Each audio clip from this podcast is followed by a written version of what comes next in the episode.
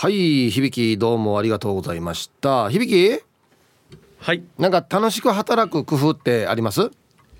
楽しく働く工夫？うん。まあ一応今日ね勤労感謝の日なんでね。そうですね。まあまああの仕事中というよりも、うん。出勤時にまあいつもあのなんていうんですかまあ喉の鳴らしも兼ねて歌ってくるって感じですかね。前言ってましたねそういえばね。はい。基本的にあの歌ってるのが好きなので、うん。ははい。もうずっと歌ってて、うん。まあテンション上げてと言いますか、い。はい。これ毎日のルーティン、まあほぼ毎日ですね。うん。喉の調子が悪くない時は大体歌ってますね。ああそはい。う歌う曲は？一緒？毎日？いやあのその時の気分だったりとか、うん。あの今ハマってる曲とかによって変わってきたりしますね。うん。最近は何歌ってるの？ああ米津玄師さんのキックバック歌ってますね。ああこの間流したな T サージでな。あ流しましたか？はいはいはい。はいはい。あああんな系が好きなの？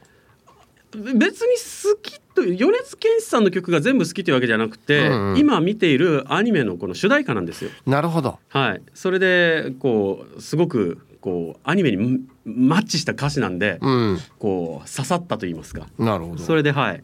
今最近はそれを歌ったりとか、うん。夜遊びの祝福ですね。これも最近のはい。はいはいはい。さ最新の曲ですけど、これを歌ったりしてますね。じゃあ響きのルーティンっていうのはその出勤前にちょっと喉鳴らすために歌う歌う、そうですね。はい。うん、他にもあります？なんか。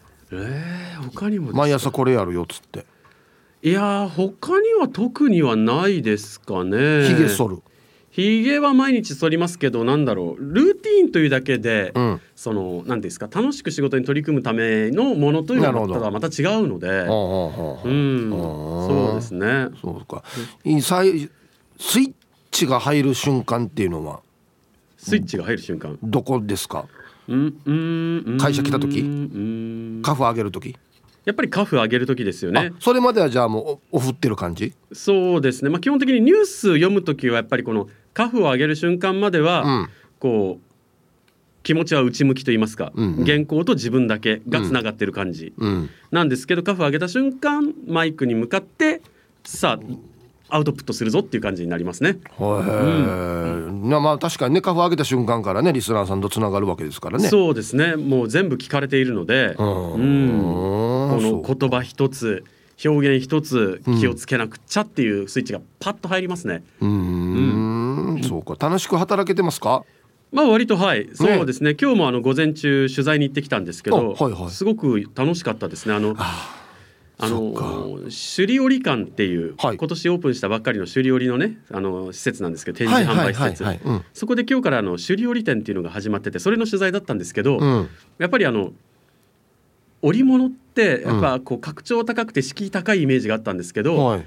その首里織を使ったいろんな商品で例えば2,000円もあれば買えちゃうような例えばうん。ネクタイピンとかもあって、あこれいいなって思いながらすごうん。いテンション上げながら仕事できましたね。へえ、うん。そっか響きなんかの場合は外部に取材に行くっていうのがあるんだね。そうなんですよ。楽しいんじゃないそれ？いやもう本当に自分の例えば特に一番自分があこれ好きって思うものを取材に行ける時なんかは、うん本当にテンション高いですね。あのスポーツ系、まあ、キングスとかなんかもこの間ね、はいはいはい。試合見てきましたし、うん。FC 琉球もそうですし、うん。こう興奮しながら取材できる仕事できるって最高ですよね。いいね。自分の好きなことに行けるってね。そうですね。うん。あのおはようインタビューとかでも、はい。あのこれ来週僕が担当です流すんですけど、うん。あのハブ革を使ったはいはい。はいあのユイファクトリー。ユイファクトリーという。まあ僕よく行ってますよ。はい、はい。のあの幸地代表にお話を伺ったんですけれども、うん。その時に実際ハブ革の商品もそうなんですけど、うん。そのハブ革のこの何ですかこの肺でうん。なめしてる途中のものとか、うんうんやってるねあの作業。冷凍した状態で保管されてるハブとか見せてもらってもテンション爆上がりでしたね。うわーまた妙なスイッチ入ったなおい。あいやいやおすすみません。あの生き物系昔から大好きで。あそはい、あのよくドキュメンタリーとかちっちゃい頃からよく見てたので、うん。生き物のドキュメンタリー番組とかあのシートン動物記とかファーブの昆虫記とか、すっごいよく読んでたので、ううんそういう仕事をしてる人の実際の現場に行って生き物に見るとやっぱテンション上がりますね。うん。うん。その冷凍ハブってどんな感じだったんですか？もうあカチンコチンカチンコチンですね。もうとぐろ巻いた状態でこの鎌首もたげる直前みたいなこう首がうねってる状態でもう固まってるんですよ。どの瞬間に固めたのかな？あのーなんかよ状態にもよるらしいんですけど、うんうん。駆除の仕方にもよるらしいんですけど、駆除されたのもらってきてるんだよね確かね。そうなんですよ、うん。お話を聞いた中で一番そのなんていうんですかい質のいいハブ側の、うん。あの取れるのはやっぱり生きたまま捕まえる。なんですか特にこう例えば棒で打ち据えたりとかしないで傷つけずに捕まえて、そのまま冷凍する。へっていうのがえ一番質のいいハブ側が取れますっていうお話をしててなるほどそりゃそうかと思いながら、うん。そういうハブなんかを見せてもらってうわあ模様が一匹一匹違うとそう思って。なんですよ。あれ僕ユイファクトリー行って初めて知ったんですけど、うん、沖縄県の中でも例えば北部はい。南部で柄が全然違うんですよね。そうなんですよ北部と中南部では柄が違うしまた久米島でも違そうう全然違うんですよ。というお話を聞かせてもらったのも来週の「おはようインタビュー」でちょっと流そうと思ってるんですけどすごいももっともっと聞いていたいって思うぐらいやっぱりこうワクワクしながらうんお話聞かせてもらってますね。うん。ジョンディレクターも持ってますよ名刺入れ。あ持ってますか？ハブ川のね。はいはい。いやーでもなんかいろんな商品開発をされていて、ん。なんか例えばアクセサリーもそうですけどいろんな小物とかねバッグとかもありますし、うん、なんか県知事賞も取ったんだっけ？確か。そうですね。確かそういうものと、うんうん。あとはあのなんていうんですかね環境への負荷が少ない商品ということで表彰もされてて、うん。これハブ側ではあの、まあ、ヘビの皮では日本で最初って初めてというお話もされてますすね。ね、ううん。んそういうなんか取材先はい。に行くときに例えば工夫していること。あーまあ、当然ですけど事前にいろんなこの例えば記事とかは目を通しておきますよね。あの以前どんな質問をされているのか。うん。ということを踏まえた上でリスナーさんにとってやっぱり入り口になる質問は、まあ、今までされてるけれどもこの質問は絶対しなきゃいけないよなとかはいはい。考えたりとか。うん。で話を聞く中でおここはじゃあどうなんだろうって思うところはそのまなんだろう予定になかった質問を入れていったりとか、うん。そういうことを楽しみながら聞くっていうんですかね。うん。まあ響き何でも興味持つもんね。まあまあまあ、まあ。ね。そうですね。割と、うん。はい。興味の範囲は広いと思います。でも最初の頃は仕事始めた頃は、うん。さ質問することを決めていってこれは必ず聞くっていうもうこうもうその質問をするので精一杯で、話を聞きながら新たな疑問が湧くっていう精神的な余裕がなかったんですよね。なるほど。うん。話を聞く余裕っていうんですか？うん。だからこう相手もあなんか機械的に決められた質問をしてるなって多分思われてたろうなっていう。うん。はいはい なんていうんですか反省はあるんですけどでも場数を踏まないとそればっかりはどうにもならないと言いますか。だよね。うんうんそういう人たちのおかげで今はあの余裕を持って質問できるある程度はうん。上なんていうんですかね。はいあの、ね。ことになってきましたね。ああ。まあ僕もねよくゲストいらっしゃるんでうん。やっぱり気持ちよく話してほしいでねうん、相手にもね。だからやっぱりどんだけリラックスしていただけるかとかねうん。いろいろ考えますよね。そうですね、うん。であと相手がこの質問を面白がってくれたらいいなって思いながら、うんうんどこまでこう踏み込んで質問をしようかなとか、うん。いうのをこう相手の様子を見ながらちょっと考えたりとか。いまああの、うんこのなんていうんですかねこのやっぱりビビりなので、うん。そのこれ言ったらちょっと不機嫌になるかもしれないな気分を害するかもしれないなって思ってやっぱり踏みとどまっちゃうことが多いので。うん。うん。いやーなんかいろいろテクニックありますよねこのインタビューのね。そうですね。うん。わかうんるめっちゃわかる。あの老若男女ね人によって例えば子供だったらものすごくこうなんていうんですかもうもうすごい照れてとか、うん。すごい緊張して。っていうのがあってそれをどうほぐしていくのかはいはい。とかもありますけど、まあ僕はあの基本的に子供にはあまりあの好かれないので子供相手のインタビューは、いや一番いややんちゃく地点よ。あでも年配の方はやっぱりう質問しやすいですね僕あはね。あそう、うん。そそっちの方が向いてんだろうね多分ね。そうですね。逆にこう子供とかの若い女性とかは、うん。逆にこっちが気遅れしちゃって、なるほど。うん、難しいですねいまだに、面白いねインタビューね。面白いですね。うんインタビューが上手な人ってすごい羨ましいですね。いねうん。はいわかりました、ありがとうありがとうごございましたざいました。そうなんですよね。非常にテクニックが必要なんですね。はい、えーお昼のニュースは報道部ニュースセンターから小橋川響アナウンサーでしたはい本日のアンケートは記述式となっておりますよ。あなたの意見を聞かせてください。はい勤労感謝の日ということで。あなた楽しく働くあなたなりの工夫を教えて。プリーズ。っていうことですね。なんか工夫してます？はい。さあそして昼ボケのお題。この推理小説ちょっと変。さあどんなのなんでしょうか。懸命に昼ボケと忘れずに、えー、本日もアンケートを昼ボケともに張り切って参加してみてください。ゆたしく。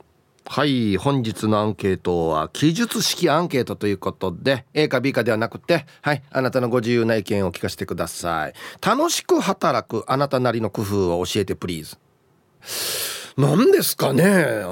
まあさっき響が言ってた毎日のルーティンっていうのはあるんですけどまあそれは置いといてうんまあ本当に単純なんですけどまず一発目の挨拶をきちんとやるっていう感じですかね。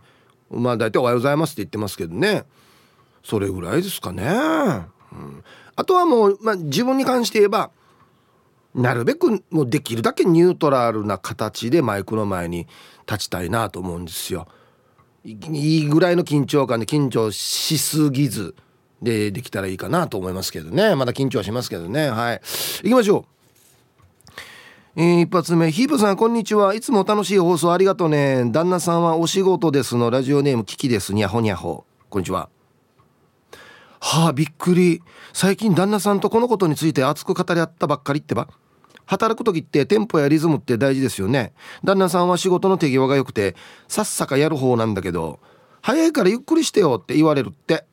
で少しスピードダウンしたら今度は他の人がスピードアップ。意味わからん。かっこ笑いって。ダラダラするよりはいいと思うんだけどな。だから気が合う人と仕事するのは楽しいんですって。私が食品レジの仕事をしていた時はお客さんの袋詰めをする時どうやったら持ちやすくて家に帰るまで崩れないように入れられるかを工夫して心がけていました。素晴らしい。そしたらお客さんから「あなたに入れてもらったら家についても崩れていないし取れやすいからよかったわ」と喜ばれ嬉しかったです。ヒブさん袋詰め好きですか？あんまり得意じゃないっすね。はいキキさんありがとうございます。こういうの言われるとうわ嬉しい気づいてくれたんだって思いますよね。あの崩れないようにって一生懸命お客さんのこと考えて入れるけれどもみんな気づいてないすなと思いきや。いやいやみんな気づいてますよ。家帰って開けた時に。ね。うん、いやあるんですよねこのリズムとかテンポが合うか合わんかっていうね仕事の時のね。うん。現在12度おお雨で寒い。東京からタンタンのままです。むちゃくちゃ寒いな。さて本日祝日ですが仕事の私。結構タイムリーな話ですが職場の苦手な人ってどこにでもいますよね。私はあえてこっちからコミュニケーションを取りに行きます。自分が思っている人ともしかしたら違う一面が見れるかもと期待しつつ。そうするとあら不思議。この人意外とこうだったのねああだったのねっていうことに気づいたりします。私はまさに今朝苦手な人と一緒だったのでこれを試しましたよ。ただそれでも分かり合えない人もいるのでその時は程よく距離を置きます。ヒブさん嫌いな人いないって本当ですか？はい。パンタンのママさん。ありがとうございます。嫌いな人は本当にいないですね。苦手な人はいます。まあ絶対苦手。だから同じですよね。距離を置くというか。はい。あんまり近づかないというか。ああそうですよね。はい。ありがとうございます。どんなななどんな人が苦手かな。行ったらバレるんだよな。皆さんこんにちは。倉八でございます。こんにちは。私から電子レンジを取り上げた例の所長が先月退職され私は事務所にずっと一人ぼっちになってしまったので近所のホームセンターで観葉植物を買ってきて大事に大事に育てています。本社の先輩にその話をしたら毎日ちゃんと話しかけてくださいよって言われたんですがそんなことしたらおかしくなったと思われるやないですかと言いつつ毎日今日も可愛いねって話しかけています。毎日楽しいです。それでは最後まで読んだ頑張ってください。はい。倉八さんありがとうございます。前任者が残していった家具家財道具電化製品の中に電子レンジが入っていてよし私が使おうと思ったら所長が「おいいいば電子レンジあるやし」って言って勝手に使われたっていうやつですね。電子レンジ釜さの話ですね。はい本日のアンケートは記述式なので好きに書いてください。楽しく働くあなたあなたなりの工夫を教えて。はい。えー、ツイッターもいろいろ書いてますね。タイマイさんは響さんの車の中楽しそう歌うって言ってたからね。仮面貴族さん仕事は長期に続くが一日一日のノルマ終わりを決めている。達成感のため。なるほど。ここまでやったら今日終わりっていうね。これも大事っすね。そしたらそこまで頑張れるからね。うん。こんにちは。石垣島のジュリエンヌです。こんにちは。職場は地元のお客様も多く来店。知り合いから友人まで。私が一番目立つレジに立っていると手を振ったり手を挙げてにっこりしてくれるのよ。それだけでも嬉しく楽しく仕事しているけど中には変なお客様もいるけどどんなに忙しくても笑顔での接客を心がけている私。素晴らしい。笑顔で接すると笑顔が返ってくるのよ。だから毎日仕事終わって帰宅後今日も楽しかったなってペット相手に独り言を言っています。これからおそばんしおそばん勤務、えー、楽しく働いてきますね。素晴らしいじゃないですか。ジレーヌさん。え笑顔で接すると笑顔が返ってくる。ねえどっか書いて貼っとこ。うね。いや本当ですよ。ブスッとしてるよりはねやっぱりお店の人のねお客さんも笑顔の方が嬉しいですからね。こっちも思わず笑顔になるというね。うん。ヒープこんにちは。名護島南さんこんにちは。天気が悪い日の休みはとにかく寝よう。いいですね。いいですね割り切りが。楽しく仕事をする工夫。私は商売をしている。先日で17年になったけどおおすごいっすね。楽しく仕事をする工夫はまず長く頑張っているスタッフにいつも感謝している。信頼感100%最高のスタッフに恵まれて幸せです。そしてお客さんにはたくさんのお店がある中でうちを選んできてくれる人たちにやはり感謝しかないよ。スタッフにお客さんに働かせてもらってることへの感謝だよ。そして商売をしていなかったら出会えていなかった人たちを大切にしたいと思っているよ。美味しかったと帰ってくれる皆様にありがとうございますって感謝しかないよ。そうしたら自分も仕事が楽しくなり、えー、明日から頑張る気力も盛り上がってきます。今日はどうしました？うちの番組。こんなにメールがたくさん来てますよ。あれ？ね名越真奈さん。はい。ありがとうございます。これ大事ね。あのまあ商売するにあたってお客さんももちろん大事ですけれどもスタッフね。いや本当ですよ。あのー、見えない難儀いっぱいしていたりするからね。うんはい。はいさいヒージャーパイセンヤイビン今日もゆたしくです。こんにちは。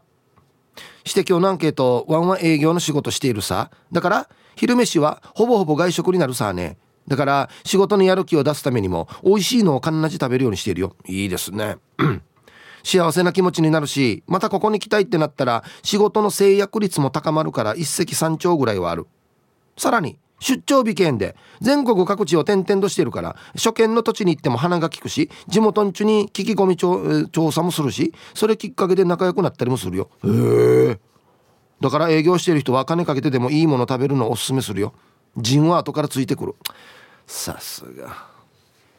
成功者。ヒージャーパイセン。ザ・ヒージャーパイセン。レオンの表紙。ね、うん、あのなん営業であっちこっち行ってるっていうの分かるんですよ。何の業種ですかね。なんかヒントがあるんじゃない？これ。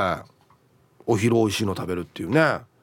でこれ大事っすよ。あのしてまた阿賀屋とかが内地から来た時とかにああっち美味しいですよっていうのも分かるしね。そうそうそう。皆皆様こんにちは。サラダ油は野菜ですよね。メンマ麺です。ちょっと何か意味がわからないんですけど。早速本日のアンケート。自分の楽しく働く秘訣ですがそれはランチですね。あ来た。はいはい。配達の仕事で中部中南部の右側を走っているので。これいるかこれ。お昼時間は見かけて気になったお店とかに入って食事をしてますね。ネットや SNS で調べるのではなく配達中に探すのがミソですね。頭の中を仕事まみれにせず3割ぐらい飯屋さんに容量使うのがちょうどいいです。最近気になってるところは北中城村ヤギバルのイタリアンのお店ですね。あもちろん仕事を楽しくするにはラジオも必須です。では今日も楽しく聞いてます。はい。メンマメンさんありがとうございます。マジで今日はもうなんかビジネスマンに対するセミナーみたいな感じになってますよね。これ良くないですか？頭の中を仕事まみれにせず3割ぐらいは別のこと考える。これ素晴らしいと思いますマジで。何でもかんでもね100%考えたらななんていうのかな。余裕がない。そうあのー、ななちょっと引いてみるぐらいがいい時あるからね。そうそうそう。みんな言う感聞いてほしいすごい。皆さんお疲れ様です。やんばるのキャンキャンです。こんにちは。さて今日のアンケートのアンサーですが俺は仕事をする時にテンションを上げるために工夫していることは？例えば会議中とかに面白くないなとか眠たいなと思った時は目の前にいる同じ女子職員との結婚生活とかを妄想して俺はこの人に昼は尻に敷かれるけど夜は俺がリードするぜとか。この人は実際はこんな偉そうなことを言ってるけど実は目玉焼きにケチャップをかけて食べてるタイプだよなとか。いろいろなことを妄想して楽しんでるとあっという間に退屈な会議がいつの間にか終わってます。いや全然いや全然話聞いてないしや。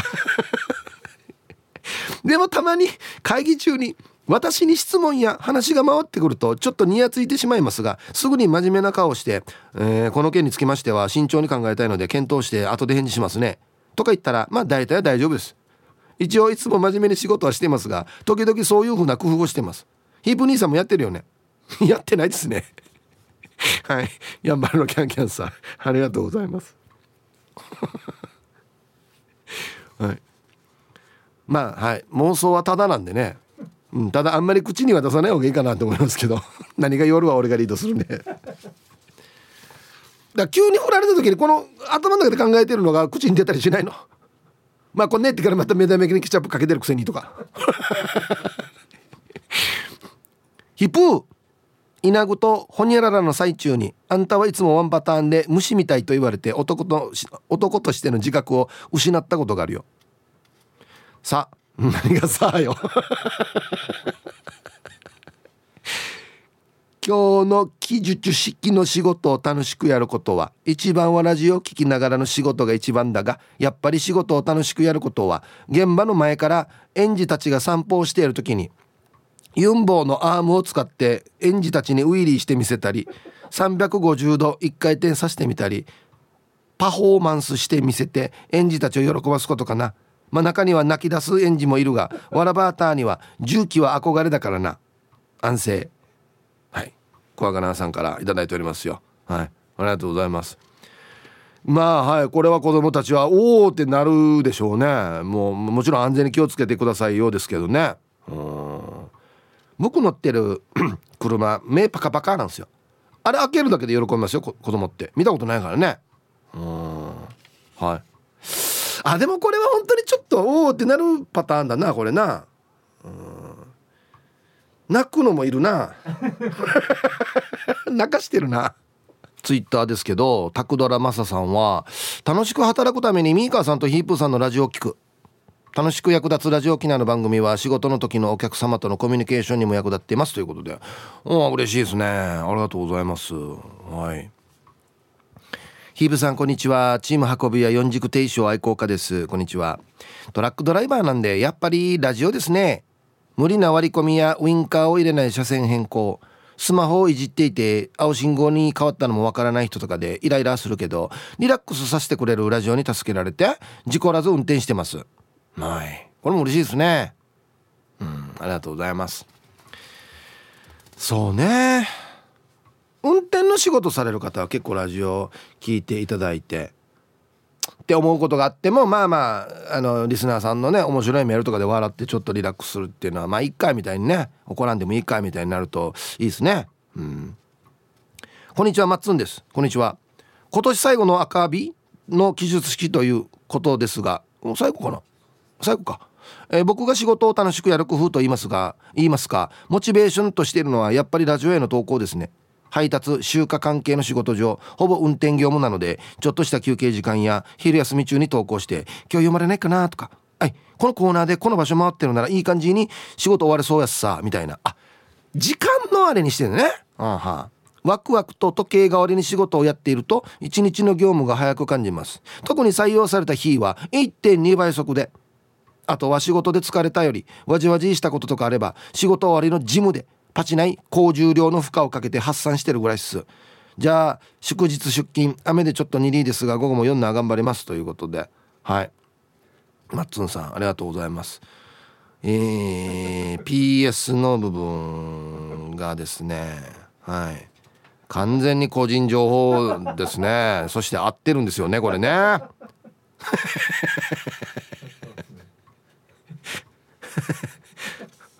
うん。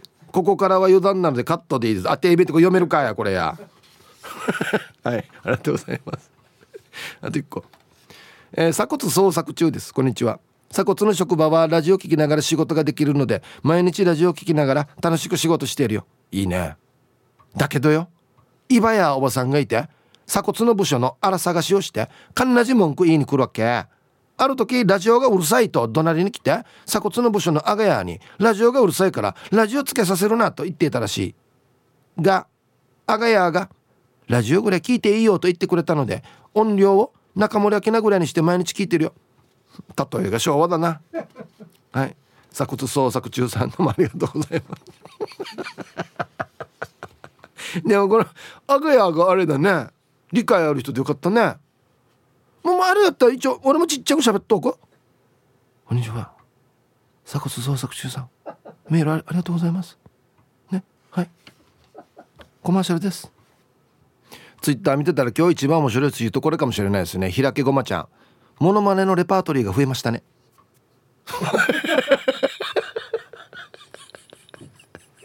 似てた？中森明菜。あと川崎のしおんさんさっきそうそう桑原さんの地域では1回転は360度じゃなくて350度なんだな。でさっき350度って書いてたんですよ。これ突っ込むの忘れてたな。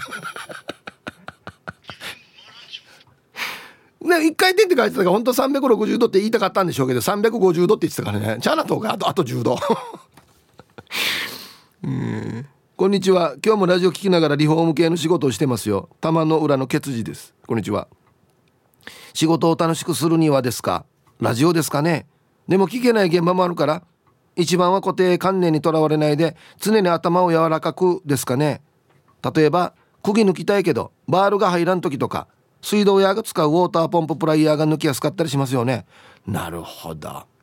あと切り傷はアロンアルファでタッコしたり業種にとらわれず思いつきでやってうまくいった時の茶屋が感が楽しいですね。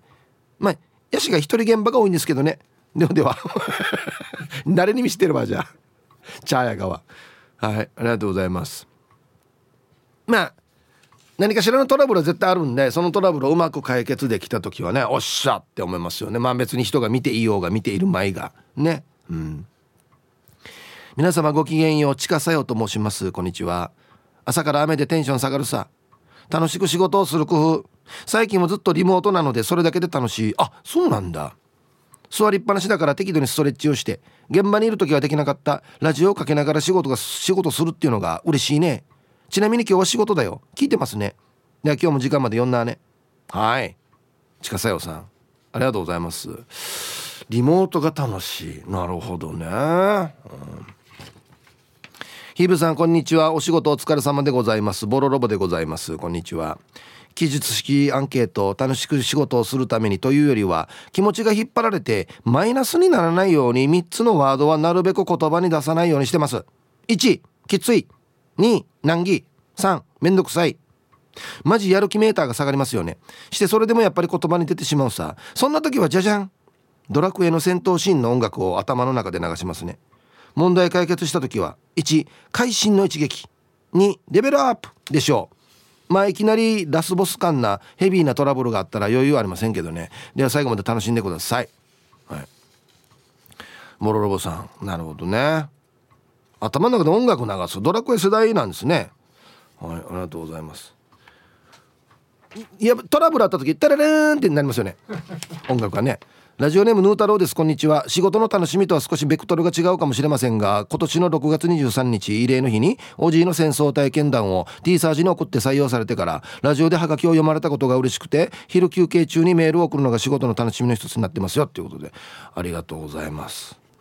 さあ1時になりました T サージパラダイス。午後の仕事もですね車の運転もぜひ安全第一でよろしくお願いいたします。はい。ババンのコーナー。えー、ラジオネームボロロボさんの「何事か!」な出来事にババン。人生で初めて霊柩車に追い越された。しかも高速道路で。追い越されて少し先のサービスエリア行きよった。お腹でも痛くなったのかな気をつけてね。はい。なかなかないですね。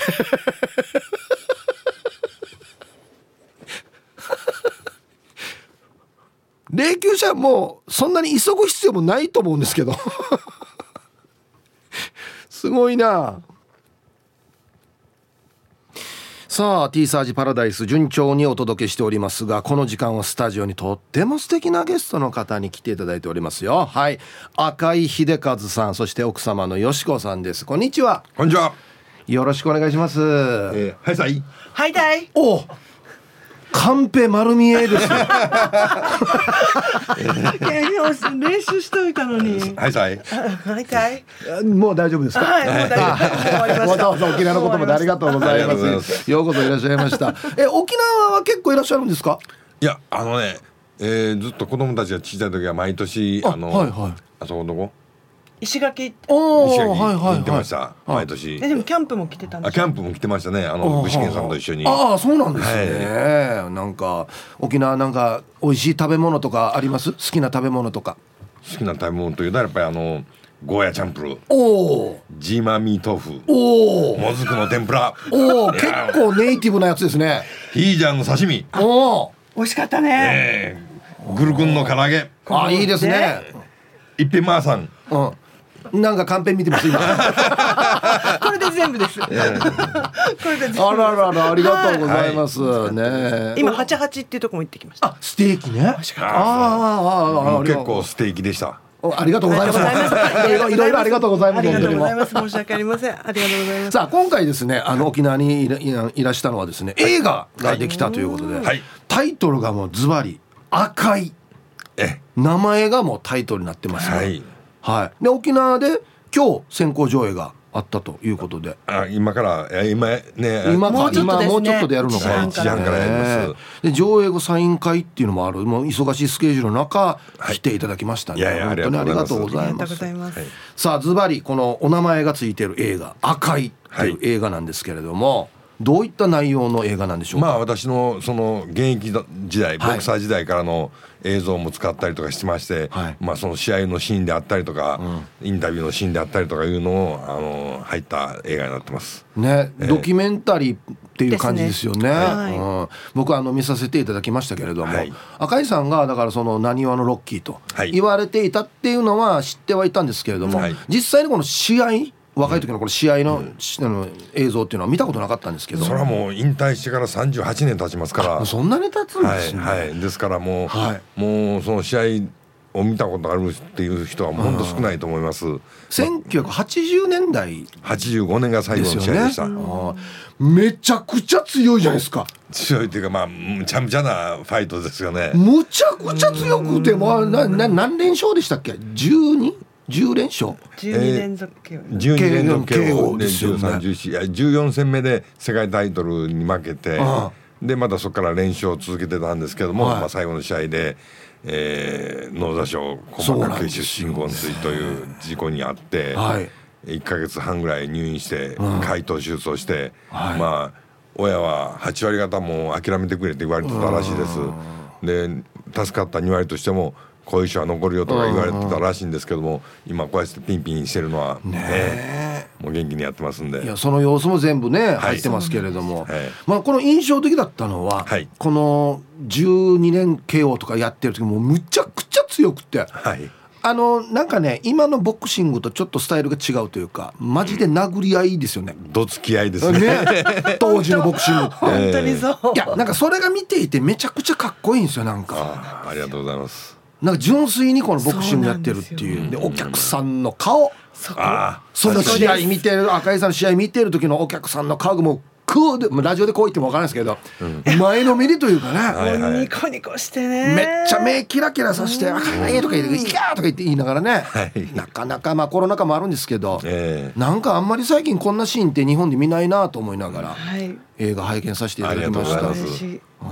で、まあ、ななんかこの勝ってる試合だけじゃなくてあまあまあ。その2回負けたね、はい。印象的な試合もまあまあ結構な尺使って、まあそっちの方をちょっと重点的にねですよね。えーえ描いてますね。うん。これはなぜこの負けた試合を結構フューチャーしてるんですかね？これはまあ息子がうんそうなんですよね息子もプロボクサーなんですけど、はい。息子がこれあの編集というか監督したんされてるんですけれどそこもびっくりですけど、まあ、はい。たくさん試合を見て、うん。あまあ、どんどんどんどん勝っていくとこよりも、うん。あの皮肉だけど負けた試合の方が美しいという、はい、1回目はまだ希望に満ちた負けね、うん。次やったら勝てるっていう、あーまああの世界戦ね。世界タイトルマッチむちゃくちゃ悔しそうでしたね。まあ。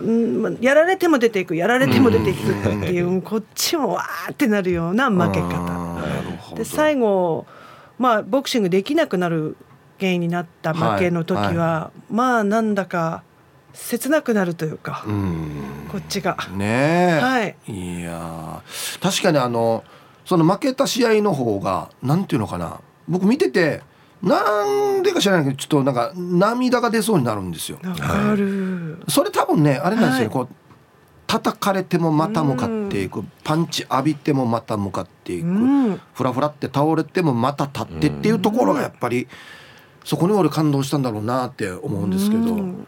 それやっぱりスポーツというかボクシングの持つはい。人がね元気になる、俺も頑張ろうって思える瞬間っていうかね、はい。まあそういうメッセージなんでしょうかね。あの実際その戦っていた時はそのね殴られてもフラフラになるわけじゃないですか、はい。それでもまたやっぱり立って向かっていくっていう気持ちになるんですか？そうですね。もうもう、まあ、命がけみたいな気持ちで、ね、まあボクシングやってる時はリングの上でやったら死んでもええよぐらいの気持ちで上がってましたから、あのエディさんっていう、はい。あのコーチのトレーナー、はいはいはい。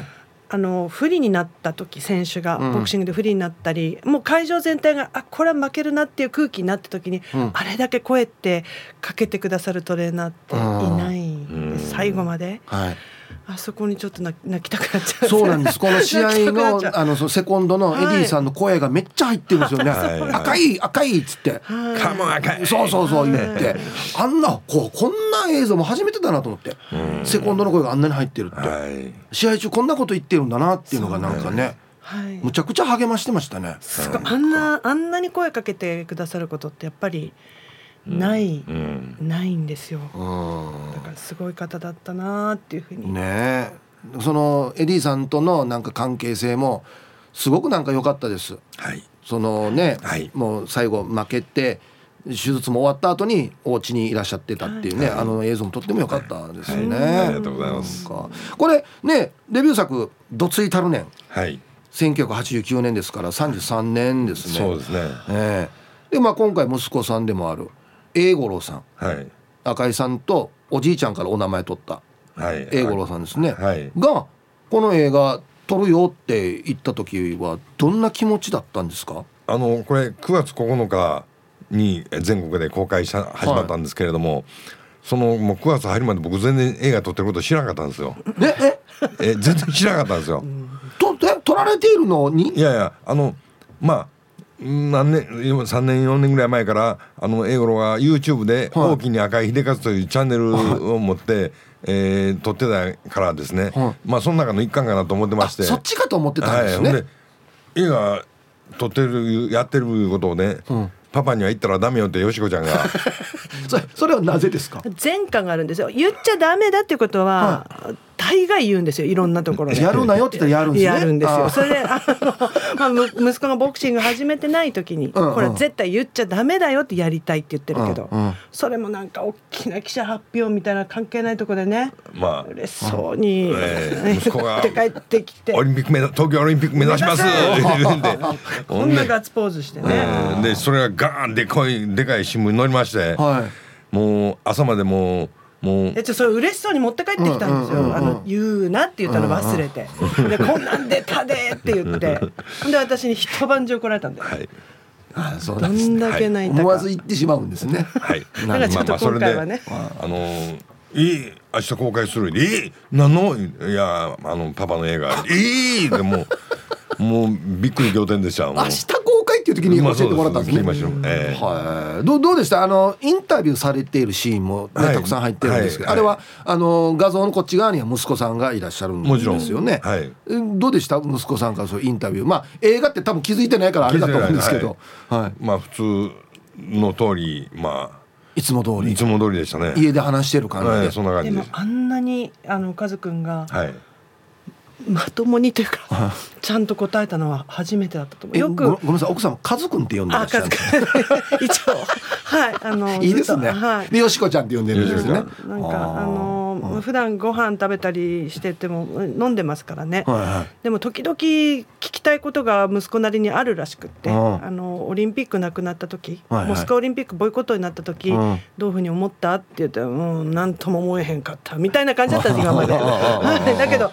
まともにねいろんなことを多分息子が聞きたかったことをこう答えてもらったっていう感じだったなるほどね、はい。あんまりあの、まあ、ボクシングの時のインタビューとかでもはい。ね、わかるんですけど赤井さんってなんか自分のことをあんまり自らこうどんどん前に話すようなタイプじゃないなと思ってたんですよ。はい。やっぱり息子さんだと本当になんか自然な感じで話してくださってね、はい。それはやっぱりもう全然リラックスして。いやもうリラックスしてスラックス履いてました。うんこんな感じです。こんな感じ。映画そんなとこ全部カットしてたんですね。映画なんかダジャレ言ってなかったなと思ってそこ全部カットされてるんです多分ね。はい。なるほどね。なるほど。いやすごいですよ。あの、長男のその英五郎さんは映画監督もやってプロのボクサーでもあると、はい。はい。で次男の秀吉さんは俳優と。ああの今アメリカで。すごいですね。でもうデビューはしてんねんな。すまあうんハリウッドにいて、あのへえすごいですね。始まってます。はい。これやっぱりお父さんの影響が大きい感じですか？いやどうなんやろ。そりゃそうでしあそうなん？ょう。そうなん？そりゃそうでしょう。いやいや別に英いや語にヘッドもね、うんない言うたことはないんですけども、ないのにね。なんかアドバイスとかアメリカ行くにあたって？いやいや別になんちっちゃい時からもう小学校6年から行ってますから。あそうなんですね、はい。はい。特にこういうなんかうんこんな仕事やるよとかにアドバイスとかはないんですか？映像の仕事やりたいと思うよとかボクサーなりたいよって言った時になんかこう一言。お頑張れ。本当に一言だ。本当にね。あんまり干渉しないんですか？あしないです。あ成功性とか。しないです。ねあ。それなのに、はい。あのまあ特にこのボクシング選んだ方のエゴロは、はい。かなり悩んで、うんボクシングやる。までも悩んで悩んでやっと選べたっていう感じだったんですけどね。うん、はい。それやっぱりお父さんの名前っていうのもでしょうあるんですかね。やっぱり超えい、たい尊敬してる、うん。でも比べられるだろうとか、うん。まあいろいろあったんだと思うんですけど、うん。はい。やっぱ危険もとも伴うっていうのもね、はい。もう身をもってわかりますしね。結構苦しんで選んやろうと思ったところ、ん。記者会見行ってペラペラ言ってくるから、もう。先にバラすしね、私に怒られる。はいあの話変わるんですけど、はい奥様のよしこさんがはいツイッターをされていて、やってます。えっとねびっくりです43万人以上のフォロワーはい。あこれ日々どういうことを上げてらっしゃるんですか？えっと。まあ赤いのことなんですけど、ねはいあのーまあどういうふうにご飯食べてるとかどういうふうに、ええあのーまあ笑ってる顔が多いですけどね。あのーはい。こっちが怒ってる時にうん。にっこり穏やかに笑ってる顔だったり、こっちは怒ってるよってかか結構皮肉っぽいこと言ったのに穏やかに微笑むっていう。ちなみにこれ今日のツイートですかね、あはい。えーあそうで胸元にあこれ赤井さん見たことないんですよね？あでもね。どうぞその画面。いいですか？これ、はい。こんなこんな感じで上げられてるんですよ。あの胸元にくるくるっと変わったマスクの収納の仕方っていうことで。えー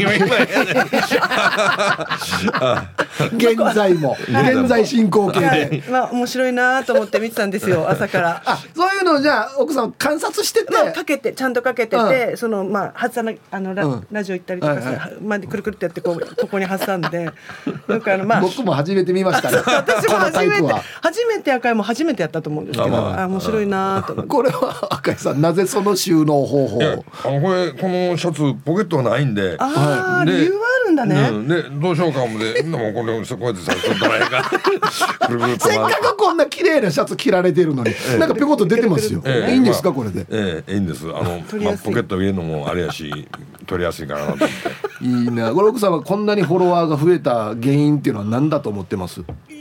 ほのぼの感ですかね。いやこれが自分どうも自分が面白いと思って乗っけるものと皆さんが面白いと思うのにすごいこうズレが あってあるのでちょっとつかめないんですよね。どうしてなんだか。あそうですね。いやはい。僕見させていただきましたけどはい。めちゃくちゃほのぼのしますよ。ああそうですか。赤井さんってこの映画の中の若い時ってはい。めちゃくちゃもうなんかナイフみたいな顔してるじゃないですか。そっからもう今いつ見てもこの笑顔はい。がツイッターに載ってるかはいだかららすごい怖い人最初やっぱりそう思われますよね。っていうふうにおじさんだっていうふうに思ってはい。る、あの女の方が多いみたいだけど、はい。えー優しいみたいな。いつ見てももう優しい笑顔ですよ。あ そうですか。それなんなん心がけていらっしゃるんですか？笑顔は。いやいや普通自然に出る。はいね。はい。チャーハンもめちゃくちゃ散らかしてましたね。あああれね皿より下の方が多いんだよね。まあ三人前作ってちょうど一人前残るぐらいですね。全部ほあとみんど外に。外に出ます そういうね普段の生活の様子もね映画に入ってますからね。入ってますね。はい。い。や本当ですよ。で赤い図鑑っていうのが出版されてるんですか？はい、あのーはい。そのツイッターをまとめて、うん。あのーあ本になってるんですか？本になってそれに一言それのもっと奥っていうかこのこの写真の赤井さんのもっと実はこうだって、うん。実話じゃないな赤井ってこういう人だっていうもうその先もちょちょびっと書いて今までの出会ったエピソード書いたりの赤井のもっとツイッターの短い文章じゃ無理なおかしなことだったり、ちょっとまとめてみたりして。はいあのあでももともとはい。あのああの赤井秀和的健康法みたいな本書きたいなと思っててこういうふうにするとみんなも健康に長生きできるおっていうふうな生き方なんで、楽しく見てもらえればなってめちゃくちゃ奥様がもう赤井さんのこと大好きじゃないですかこんなに観察されて。いや僕の方が好きです。まあななそうでもうこれなんですよ。だから昨日いい夫婦の日だったんですけど、はいはい。お二人結婚30年目で、、はい。い夫婦パートナー・オブ・ザ・イヤー2022の芸能部門に選出されたということで、いやおめでとうございます、ありがとうございます。えっとお二人とも多分意見が違うかもしれないんですが、はい。い、い夫婦仲の秘訣。あやっぱりね、はいあのありがとう、ごめんなさいのスピードのですね、はい。まああの何に謝るかじゃないよね。いや何やもうありがとうのごめんなさいっていうのはもう早いことまあそのそそのスピードに尽きると思います。スピードが大事なんですね、はい。ありがとう。もうこれはやっぱりボクシングで培ったスピードですよね 反応スピードはね、はいそうですねあんまり早すぎて何に謝ってるかわかんないですよね。ちょっと食い気味にこういう時はかぶってくるうんかぶかぶり気味にね 本当に思ってるかお前みたいなねそうそうそうそうあーそうですね奥様はあ、秘訣ですか。秘訣はいは、えっ、と我慢ですね。が我慢と根性ですかね。はい。そうなんですねはい、私あの東北出身なので、はいちょっと我慢強い我慢強いはい、根性がある感じだと思いますね。が我慢強いんですか奥様は我慢我慢強い？うん、わかんないよね。楽しく赤いはやってます。そうこのこの辺りのバランスなんでしょうねやっぱりねはいはいはいえっとですね映画はい。「赤いはい。うん。」どんな方にこの映画見てほしいですか？まあまあ私もすでに引退引退して38年になりますから、うんまあえー、赤井さんってボクサーやったんで知らない方もいらっしゃると思います。まあ俳優さんとかね。はいで試合を見たことない人もたくさんいらっしゃると思うんですけれどもなんかこうご覧いただいたらまあんで最後の試合では本当にもう解凍手術もやって。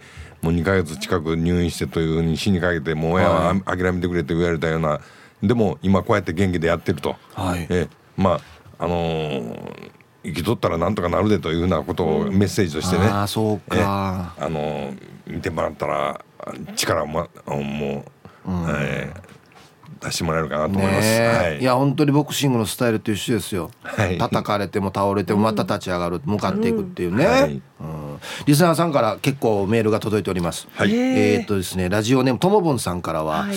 映画「どついたるねん」から大好きですあらありがとうございます。ドラマ「人間失格」での父親役の切ない演技も良かったですはい。奥様のツイッターもほっこり見てますよありがとうございます。ファンが多いっすありがとうございねます。岐阜からも来ておりますほうほはい岐阜のバーバさんから、はい昨日のいい夫婦の日の朝朝のワイドショーに出てましたね、はい。奥様が赤井さんの爪を切ってあげたり赤井さんがお小遣い欲しさに家の手伝いをして 奥様が赤井さんをオーバーに褒めたりととてもいいご夫婦なのでお二人のファンになりました。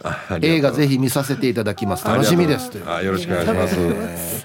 兵庫から那覇へさんからも、はい。カズくんよしこちゃんラジオだと2人の個性がより出ていてカズくんもいつもより緊張なくトークが滑らか。お二人大好きでぜ全部番組チェックしてます。はいありがとうございます。すごいっすね。いやいやありがとうございます。全国にだからファンがたくさんいらっしゃいますよ、ありがとうございます。ね、沖縄にもたくさんファンの方いらっしゃると思いますので、ぜひ見てほしいなと思っております、い。えー沖縄での上映日程赤い。11月25日金曜日から12月8日木曜日美浜セブンプレックス、はい。そして12月9日金曜日からはシネマパレットにてとなっておりますので、はい。あのまあ50年前に、はい。あのカシアス・クレイモハメド・アリの「アリ」という、はい。えー映画がドキュメンタリーのはい映画があったんです、それ以来やと思うんですボクシングのドキュメンタリーというのは。だから50年ぶりになあのでかいスクリーンで、はい。あの劇場のでかいスピーカーで、はい。そのもう臨場感を感じ取ってもらえたらなと思います。ボクシングの熱気ね。はい、それはもう。ああもう本当にあのお客さんというか、まあ、当時の国民ですよ、はい。がもう熱狂したっていうのが本当に伝わりますんで、ありがとうございます。ぜひ皆さん見てください。はい。めちゃくちゃあの若い時の赤井さんはまあとんがっててかっこいいんですけどまた今目の前にいらっしゃる今の赤井さんもとっても笑顔が素敵。ありがとうございます。くるくるっ。とね。くるくるねっとマスク。くるくるっとマスクね。あのしてね こういうお茶目なところがいいですよね。はい、ということで、あっという間のお時間ですが、あーえはい、リスナーさんに何か一言お願いできますか？じゃあ奥様からお願いしていいはいですか。私実は沖縄に来たの初めてなんですあ、そうなんですね。はい、あのまあ離島に行ったことはあったこの本島に来たの初めてなので、本昨日当？いや本当あの本当、それであの楽しみにしてきすごくしてきたんです。はいあの楽しんで帰りたいと思います。ぜひまた来ます。ありがとうございます。はぜひまた来てください。はいじゃあ赤井さん。えはい。あの沖縄にはいっぱいあの先輩や仲間、後輩たちも出てまして、あの近畿大学のボクシングの砂川先輩あ、とかもそうですね、はいボクシング王国でもありますからね。はい。それであの本当にこう僕の第二のふるさとみたいな気持ちがおります、あ嬉しい。はい、えー、今晩砂川先輩よろしくお願いしますラジオ通じて何を業務業務連絡を。すまん はい、皆さん映画赤いぜひご覧になってください。はいということでこの時間のゲストは赤井秀和さんそして奥様のよしこさんでした。ありがとうございました。はいありがとうございありがとうございます。では一曲新語西成で独立記念日映画赤いの主題歌ですどうぞ映画赤い主題歌新語西成で独立記念日という曲をねラジオから浴び出しましてねこの曲もめちゃめちゃかっこいいんですよね。いいですねツイッター見てたらリスナーさんがね。えっとねしげきんさん絶対に忘れない近畿大学体育館ブルース・カリー VS 赤井秀和。タクドラマサさん。なにわのロッキーは俺たちの誇り。ね。えー、タンタンのママさん奥さんのツイッターめちゃめちゃ面白いですよね。フォローしてます。ね。国分寺の加藤ちゃん赤井秀和さん。大学時代赤井さん応援の活動がありましたよ。ますますのご活躍ですね。坂井の慶三さん。ヒブさん大阪で上映していたので赤井秀和さんの赤井見ましたよ。当時からお茶目です。奥様が素敵です。ね。15番目の男さん。赤井さんワンちゃんとは仲良くなれましたかね？ね。いいですね。みんなやっぱ好きですね赤井さんのこと。ね。うんはい。ぜひ映画赤い見てみてください。よろしくお願いします。さあではアンケート戻りまして楽しく働くあなたなりの工夫。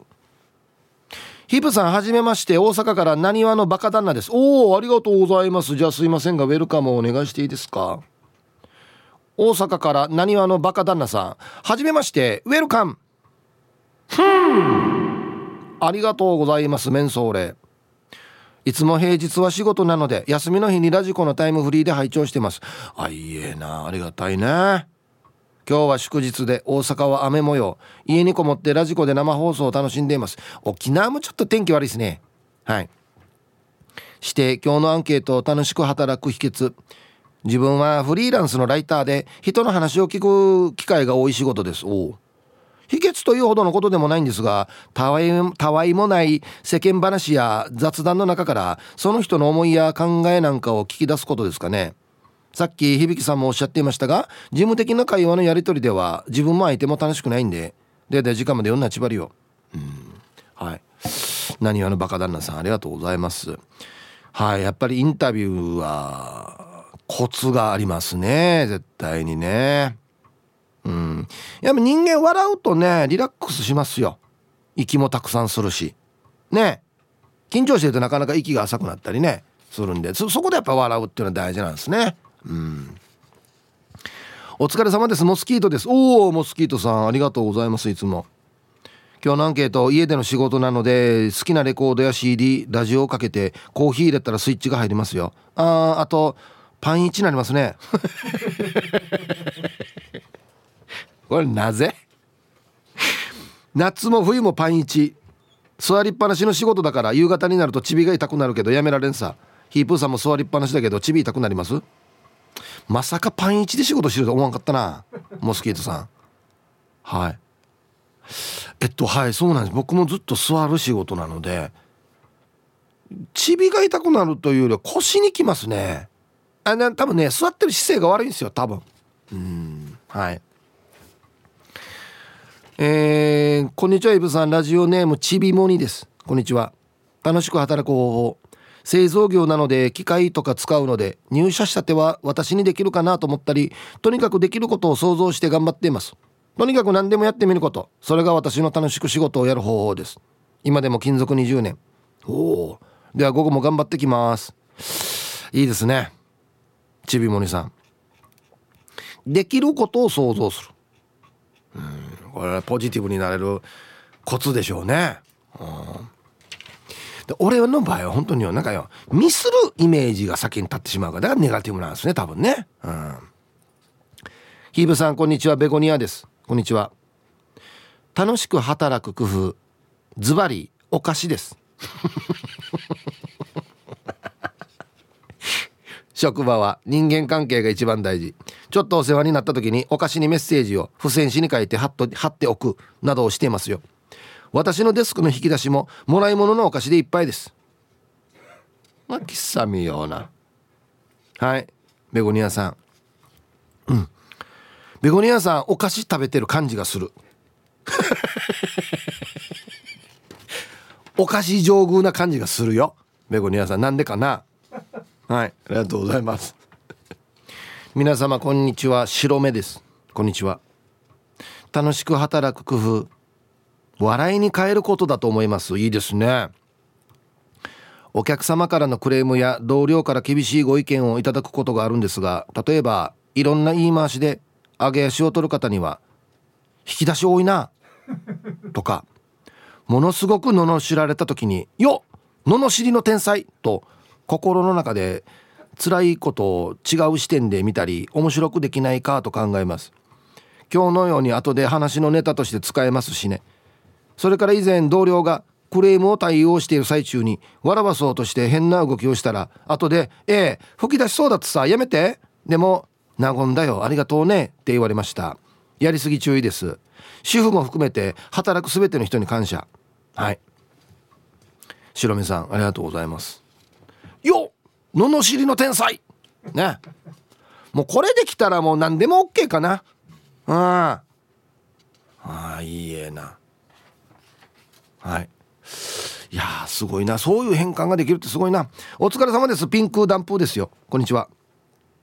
安全運転してますか？アンケートを終え現場作業が きつい時には Bluetooth スピーカーでノリのいい音楽をかけてスタッフが仕事しやすいようにしてますよ。あときつい現場には天ぷら差し入れしてます。いいね。はい。ピンクダンプーさんありがとうございます。音楽いいっすね。まあもちろんラジオでもいいんですけど音楽かけてなんか仕事やるとはかどる時ありますよね。わかるわかる。はい。俺だから家で家事やる時はなんかなんかかけてからやってるよ。皿洗う時も。うん。なんかその方が集中できるっていうか。皆さんこんにちは。猫スキー2世です。こんにちは。自分なりの楽しく働く工夫は仕事の中に面白さや楽しさを見つけることです。例えば入力作業の時はいかに早く正確に入力できるかをゲーム感覚で取り組んだり苦手な業務は自分にとって面白いと感じるところを見つけて苦手意識を減らすようにしたりしています。なるほど。はい。猫好き二世さんありがとうございます。そうですね。このなんかパチパチパチってやるやつはちょっとゲーム感覚でチャレンジすると楽しくなったりするんですかね、うん。ジンさんミー大好きだし大事。P ですこんにちは。なんどんな入りやがおり。またジンの話なではなく現実ね。オンオフの落差の激しい仕事なのでオンは超目いっぱい頑張る。オフはゆるゆるな自分を許す。あとナイルうっさしかできんと自分にもスタッフにも普段から言っている。私の余裕のなさが周りに伝染するので自分へも周りへもポーカーフェイスを貫くかな。こんな感じでどうにかなっているよ。じゃあこれトップに立つ人がね余裕がない感じっていうのは確かに下に伝染しますからね。テンパってるトップってね。はいはい。だから本当はテンパっててもテンパってないふりするっていうことですよね。大事だと思いますとっても。皆さんこんにちは。雨で憂鬱な東京から猫と星です。こんにちは。楽しく働くための工夫は特に思いつかないけど強いて言うなら周りの人とコミュニケーションを取ることですかね。日常会話とか通して周りの人の人となりを知るのって楽しいですし仕事も円滑に進む気がする。ちなみに私もヒープーさんと同じで嫌いな人いないタイプ。お猫と星さん。ありがとうございます。T サージパラダイス。昼にボケとこさあやってきましたよ。昼ボケのコーナーということで今日もね一番面白いベストギリスト決めますよ。はいお題。この推理小説ちょっと変。どんなの？っていうお題ですね。面白いですね。はい行きましょう。一発目。メンマメンさんのこの推理小説ちょっと変。どんなの？本の帯に太宰治が推薦と明らかな嘘が書かれている。いつ推薦した？これ。え？ー、続きまして風車の屋敷のうがんさんのこの推理小説ちょっと変。どんなの？男前じゃないやつが実に面白いというのが実に不愉快。これこれ何でしょうかこれは。あのあれですね福山さんですね。福山さん男前ですけど男前じゃないやつが実に面白いっていうのが不愉快。っていう小説。これ小説でチラとかも分かるばねえ。うん。続きましてハレンチ46さんのこの推理小説ちょっと変。どんなの？毎月1ページずつ送られてくる、うん、ディアゴスティーニカや。してこれ毎月だからな1年で12ページどうや？何ページあるわこの本？俺生きてるか俺。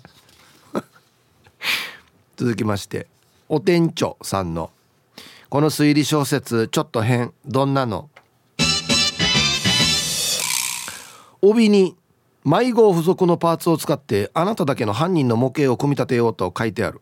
創刊号はだいたい特別価格。犯人の模型。あはじゃああれだな。創刊号は犯人の頭。分かってるしも顔。いや最初に顔やったらダメだよ。っつってね。はい。なんか犯人の模型何かもしれないこれ。続きまして。メンタル強度島豆腐さんの。この推理小説ちょっと変。どんなの？トリック説明の場面で探偵が「皆さん気づきませんでした？僕は気づきましたけど。僕ぐらい日々を丁寧に生きていると小さなことにも気づいてしまうんですよね」と意識高い系なセリフニヤニヤしながら言ってくる。嫌なやつだなこいつ。もう僕くらいっていう時点で嫌なやつだな。これがデジ長いんですよね。この説明がね。小さなことにも気づいてるんですよ。僕は皆さん気づいてます？気づいてない。うん。学校どちらでしたっけ？羽子さんや 続きまして。中瓶の弟さんの。この推理小説ちょっと変。どんなの？謎を解く人がいない。これは。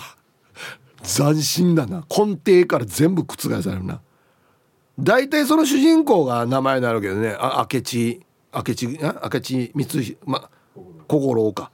とか。コナン。とか。ね。いない。どうする？どだ誰が解く？謎。面白いな。玉ティロさんの。この推理小説ちょっと変。どんなの？さっきまでかけていた老眼鏡を探す推理小説上下2巻。何書くば？何2冊も書くば？これ老眼探すっつって。もうちょっとドラマチックな方がいいな、うん、結局引き出しに入ってたみたいなね。ラジオネームスターシャークさんの「この推理小説ちょっと変どんなの?」